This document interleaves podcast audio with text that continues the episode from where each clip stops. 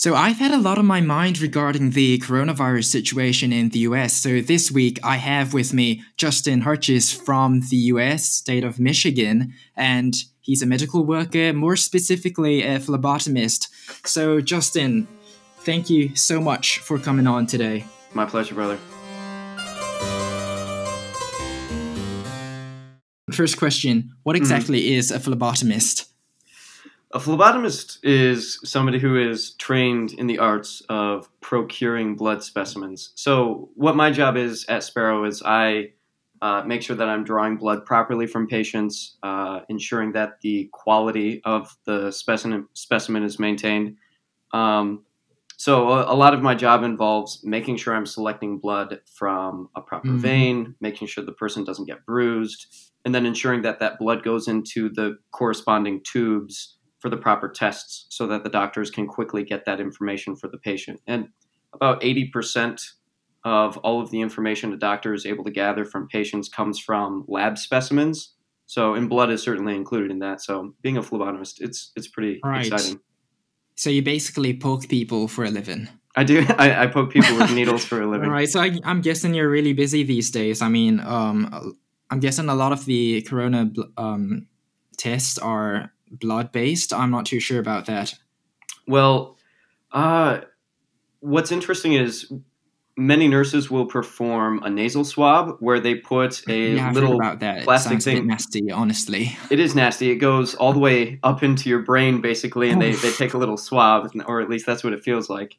Um, and with the blood, I I'm not sure if there is currently a method to test for corona using blood work but we, we test for a lot of other things that would indicate if somebody does have an infection that they're fighting. Right. So, right. So that's how it all ties in. Got it.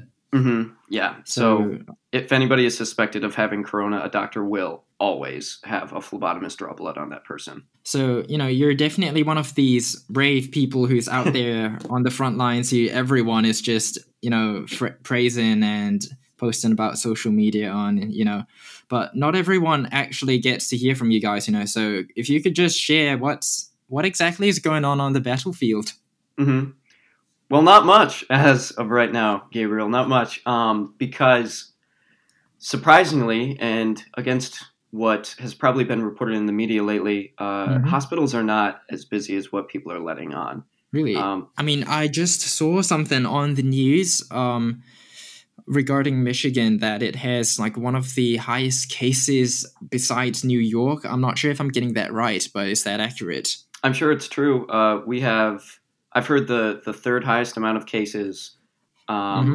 and to tell you the truth, that doesn't really surprise me because people in Detroit, Michigan, which is a major city in Michigan, are not really following social distancing practices uh, very strictly. Um, and, uh-huh. and, that's a uh-huh. that's part of the reason why there were so many cases in Detroit. But fortunately, uh, from what I've recently read, many of those cases are declining. And one of the hospitals, Beaumont, uh, which had a, a huge amount of COVID patients just like three weeks ago, is actually looking at closing because it is not it's no longer busy over there. Really? So how yep. how does this tie in? You know, high cases, but you know, hospitals are not busy. How how does this work out? Well, in in Michigan, we're testing a lot of people, um, mm-hmm. and I did read an article on PubMed that eighty point three three percent of people who uh, are tested for COVID, that percentage of people, it's a false positive. I don't know if that's true. I I try not to believe every single thing I read, but mm-hmm. um, it could be false positives. Who knows? It, it very could it very well could be true. Uh, but I do know that the the hospitals such as Beaumont are closing. Um, Mayo Clinic has had to. Um, they are suspending paying many of their employees. I thought I heard something about 1.6 billion dollars wow. that they're they're currently freezing, and they're not hiring any any more staff members at Mayo Clinic. So, yeah, it it appears, especially in Michigan, and I can speak from experience for our hospital, it's no longer Got very it. busy. It's it's a ghost town.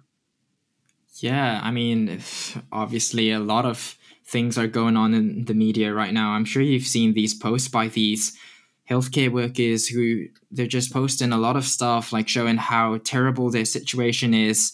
Uh, they're unable to go home and they're getting blood clots and blisters on their faces from wearing masks um, all day.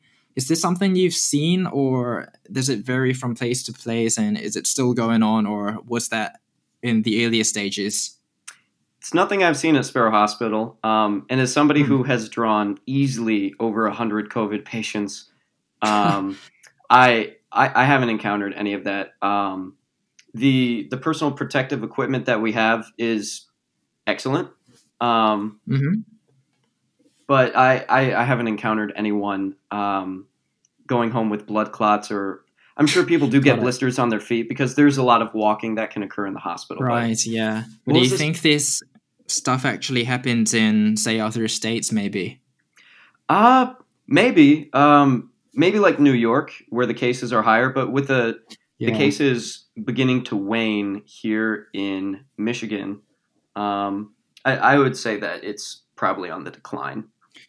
Got it. Okay. Um, so, Justin, you know, with the US topping the number of corona cases worldwide, uh, I think a lot of people have their eyes on America right now. And, you know, they're saying a lot of things right now. Uh, I'm sure we've all seen. Um, some people are listening to the mainstream media, blaming Trump. Some are trying to take, you know, the more rational approach and justifying the numbers that um, by saying that, you know, the US is a lot bigger than, you know, say Europe so, as someone who's, you know, has seen what's really going on, mm-hmm. what is the stupidest thing you've ever seen someone say regarding this coronavirus situation? To say the truth, it's probably when people suggest that, and, I've seen a lot of Facebook posts about it, people uh, posting a picture of Jesus knocking on somebody's door. Uh, saying, I know you believe that your health is in my hands, but that doesn't mean you're excluded from washing your hands to tell you the truth, I don't think anyone in the United States believes that you ought to not wash your hands right now. It's just a, a silly thing. And I think it's an attempt to slap religious people across the face. And as somebody who is uh, a yeah. firm believer in Jesus and somebody who is a, a proud Christian because of what Christ has done for me, um, mm-hmm. prior to going into any COVID rooms, I always write. Uh, I, I, write a Bible verse on my arm prior to going mm-hmm. into uh, these COVID rooms, such as yeah, like, be, I, be strong I've seen that. Courage. That's really nice. Mm-hmm. That's inspirational, but I'm sure you also take the relevant precautions besides writing a Bible verse on your hands. Yeah, I would, I would prefer not to die. Yeah, uh, I, I, like life. life is rather nice. Um, but I certainly uh, take all the necessary precautions. But I don't see uh, how it would be mutually exclusive. Yeah, that's a valid. That. Yeah. Yeah, that's a valid point. You know that I have seen posts like that, but I never thought about it in that way that, you know, are Christians actually doing that? And now that you've mentioned it, you know, I think not. I don't think people are that dumb, you know. Mm-hmm. Yeah, I agree. And uh, you've probably heard me say this already, but I believe that if God could keep Rakchek and Benny safe from certain death in a fiery furnace, he can certainly keep me safe from a bug. Yeah, I've seen that. Mm, yeah. and that's definitely true. so, you know, another thing is what I've been saying for a while now is that the current disaster is um, caused by the infectiousness of this virus rather than the ability of the government to implement effective measures. Again, I'm not the biggest fan of my um, the Singapore government's societal policies and stuff, but mm-hmm. I have the deepest respect for the ability to govern to govern efficiently and effectively resulting in the you know world class infrastructure that Singapore is known for. But mm-hmm. even we are now struggling to keep the numbers from rising. Like they are rising at numbers like I've never like I never expected them to mm-hmm. be. You know, living in Singapore, you tend to take things for granted. So, do you see the high case numbers in the US as a sign of the government's failure to take appropriate action? Or is it just the virus? What do you think? Actually, I don't think that's the case at all because we have Emperor Whitmer, pardon me, uh, Governor Whitmer here in Michigan, and she has implemented some pretty strict policies, and yet we still have the third highest incidence of corona in the nation. It, it mm-hmm. obviously appears that there is no correlation between uh, government policies and the reduction of COVID 19 in Michigan. So I would say it largely depends on the citizens in Michigan to keep themselves safe and to properly practice social distancing. Ultimately, I think it depends on the citizens exercising their liberties in a responsible way. Exactly, exactly. I really believe it's all up to the yeah, it's it's definitely all up to the individual because you you can put in as many policies as you want, mm-hmm. um, but unless you are a full on dictatorship, and Singapore is you know pretty authoritarian with their leadership, the government and stuff. But even unless you're some full on dictatorship, you're not going to be able to fully lock people in their homes, and that right. obviously is going to cause the spread one way or another, unless the individual is taking personal responsibility to prevent the spread. So, you know, regarding Precisely. this whole idea of, you know, individual liberty, all that, um, of course, you saw this coming. Um, I've seen some protest um, posts, um, some yeah. news about the protests and stuff. And of course, most of these people are, you know, fellow conservatives like you and me who want their freedom. But here's what's really been on my mind, you know, because I'm seeing a lot of people on the conservative side of the aisle posting things like stay home, practice social distancing. And on the other hand, we have these people who are literally going outside and protesting, definitely not social distancing. So, mm-hmm. I mean, personally, I'm seeing a bit of a disconnect here. Of course, I'm all for liberty and stuff, but I'm just mm-hmm. trying to figure out what exactly is going on here. Well, I believe that the Michigan economy is going to continue to be shut down until May 1st, which is, um, I believe, the time that Governor Whitmer wanted the uh, economy to be shut down. And that's fine. Um, many people are eager to get back to work. And I think what would be wise would be to find a way for people to get back to work safely. Mm-hmm. Because if we just choose to reopen the economy all of a sudden, I don't really see how that's going to. I, I can't really see the coronavirus virus saying to itself, hmm, you know, I'm just going to choose to completely die by May 1st, and then all of everyone in Michigan is going to be fine to go back to work. I don't really think that's the case. I think it would be wiser yeah. for the governor to perhaps look on a case by case basis, county by county, um, which counties and which areas have the highest risk of coronavirus. Uh, and which ones have a decreased risk, and those ones that have a decreased risk, maybe try and find a way for those people to safely go back to work um, and see what works instead of just having everything shut down uh, for such a long period yeah. of time. But yeah, you mentioned Got the uh, mm-hmm. the protests. To tell you the truth, um, I see obviously I see nothing wrong with people choosing to exercise their First Amendment right to free speech and protest. Yeah, definitely, of course. Um, and if they want to protest the the various overreaches that Governor Whitmer has engaged in, I I'm certainly for that because some of them are rather egregious, and I know some people may disagree with me, but some of them are like not allowing your dying family member to have any visitors whatsoever, and they just have to die alone. Wow. Yeah, so that's that's a, a, big overreach. But the main concern was just that uh, uh, ambulances may have had a more difficult time making it to Sparrow Hospital, and fortunately, um, all of the ambulances made it fine to Sparrow. So Got it. Yeah, I did see some clips from the protest and the people that they were interviewing. Now, uh, I felt that personally, I felt like these guys who were interviewing the protesters were trying to make it seem like they were doing this terrible, horrible thing. But when I heard the things that these protesters had to say, like it, it was perfectly reasonable. Honestly, mm-hmm. like the, they tried really hard to make them look bad, but I think all it showed that it's just a bunch of people who are practicing their First Amendment rights mm-hmm. and who have families that they have to feed and they want to yeah. get back to work. Because so, I, I think that's the voice of everybody in America right now. They're they're tired mm-hmm. of the mm-hmm. quarantine. Governor Whitmer acknowledges that. She says she's tired of the quarantine as well. Which, like, mm-hmm. I, I feel you, sister. I feel you. But part of the reason why so many people were offended um, and are sort of fed up with many of her policies include just I wrote down a couple of the reasons. Like you're not allowed to buy seeds. I think you can buy them online, but for farmers, this is obviously an issue.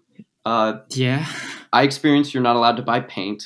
I went into the store, and many sections of the store are uh, sectioned off. You can't off, get into I guess. Yeah.